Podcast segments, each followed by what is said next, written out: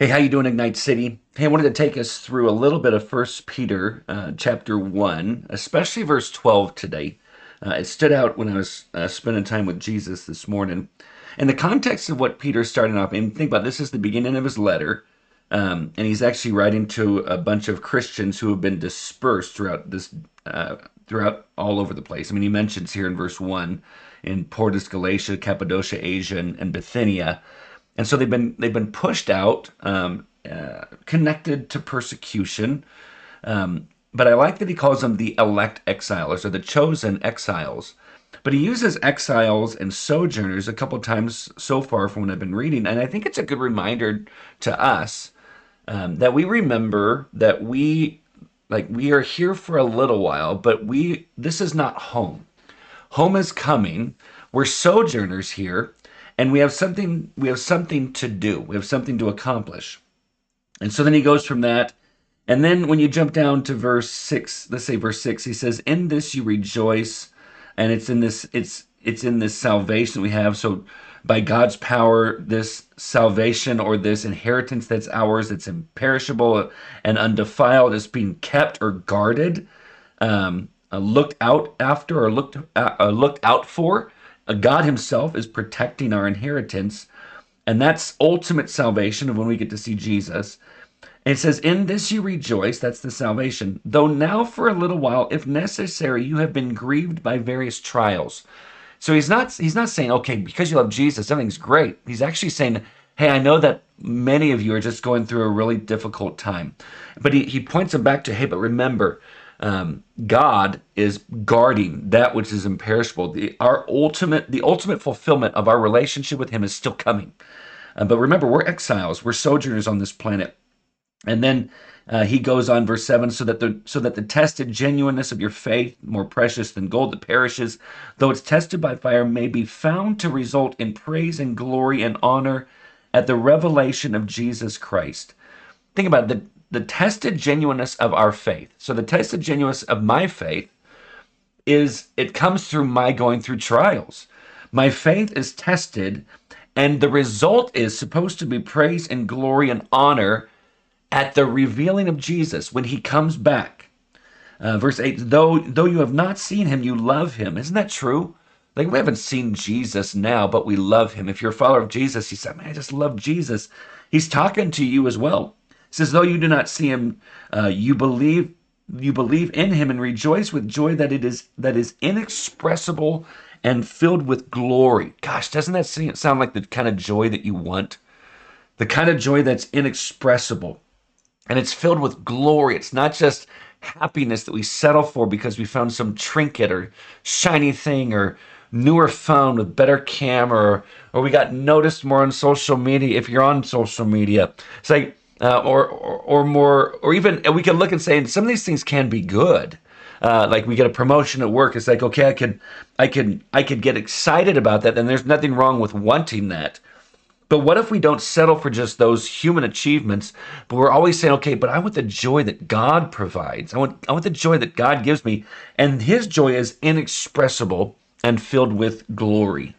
Verse 9, obtaining the outcome of your faith, the salvation of your souls. Then he goes to verse 10 he says, concerning the salvation, the prophets, now he's speaking about the Old Testament prophets.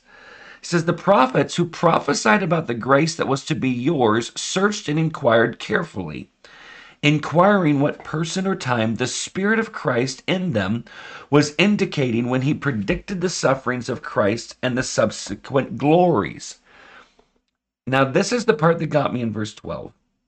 He says, It was revealed to them, the prophets of old, that they were serving not themselves, but you, and the things that have now been announced to you through those who preach the good news to you by the Holy Spirit sent from heaven, things into which angels long to look. So the things that we've received, like the good news is ours, our right standing with God, our being restored and redeemed into relationship with God through Jesus.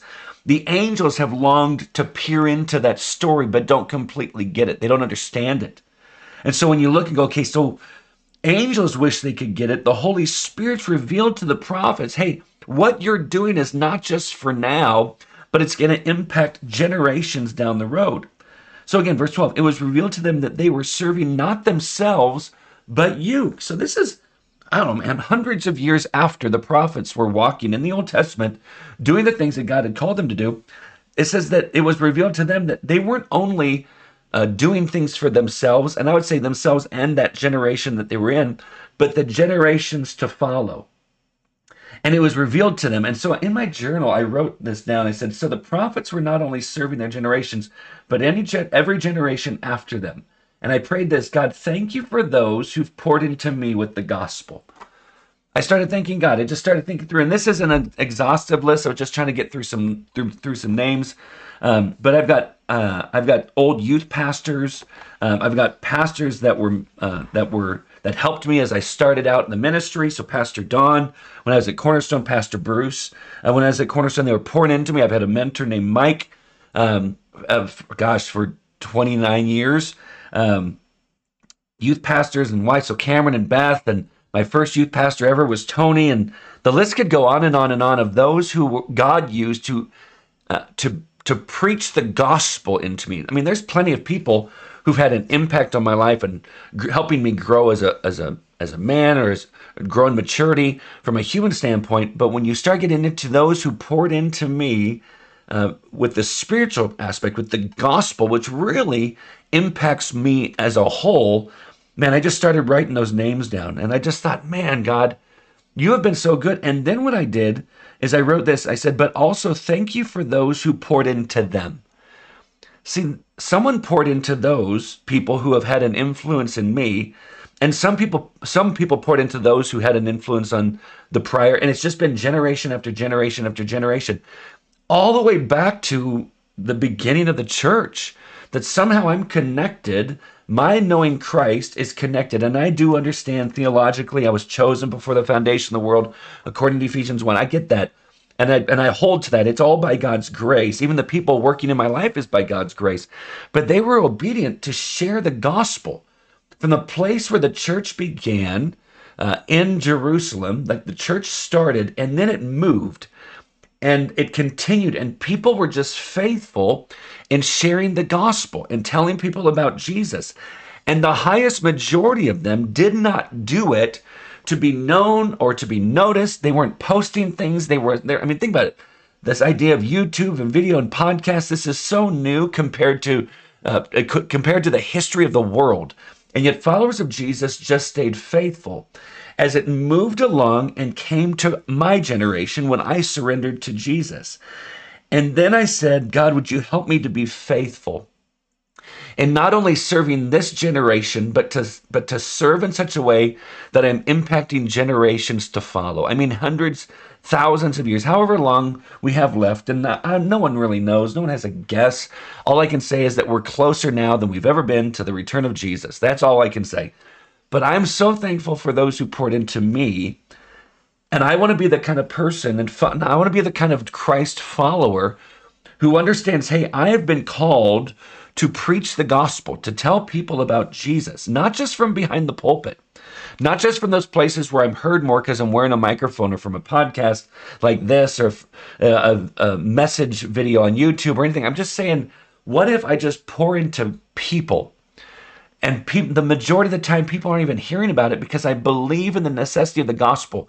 And I believe that people need Jesus. And without Jesus, people will spend eternity away from him in hell. That's true. But even on top of that, on top of that, to not be in to not be in tight relationship with the God of the universe, friends, that's what we are created for. I want to see this world changed for Jesus, and I believe, and I say this always, um, almost always at the end of our worship service, we just keep asking God, "Who's the one? Who's the one that you want me to impact? Who's the one?" And we could even go deeper. God, who's the one you want me to disciple? And disciple in such a way that they'll become a disciple maker.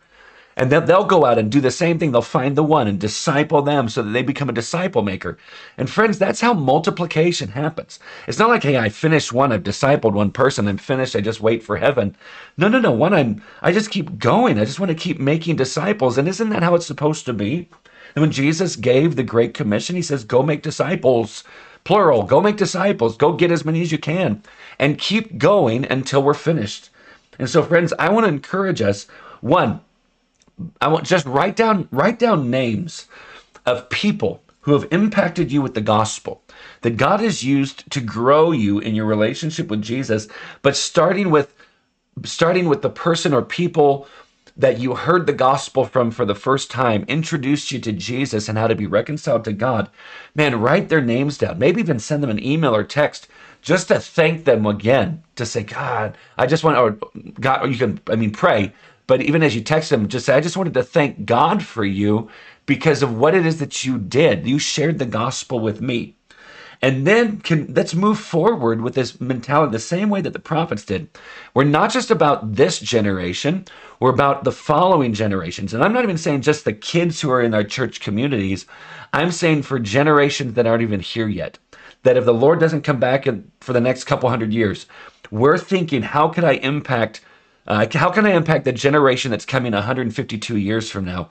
with the gospel? How can I be faithful and pray for them and pray for revival and pray for renewed passion and pray for the disciples who experienced persecution and pray for them the same way that we've had prophets who've gone before us, people who were before those who came to uh, before those who led us to Jesus and discipled us from when the church began until now. It's like a family line. It's a family lineage. And may we continue our part. May we be known as those who did well in making disciples. So, friends, that's what I'm, that's my that's my invitation to you. Write down the names of those that you've had an impact on, and then keep asking God, who's the one? Who's the one you want me to impact to make a disciple maker? Friends, I hope that's a I hope that's an encouragement and a challenge. I love you more than you know. We'll see you later.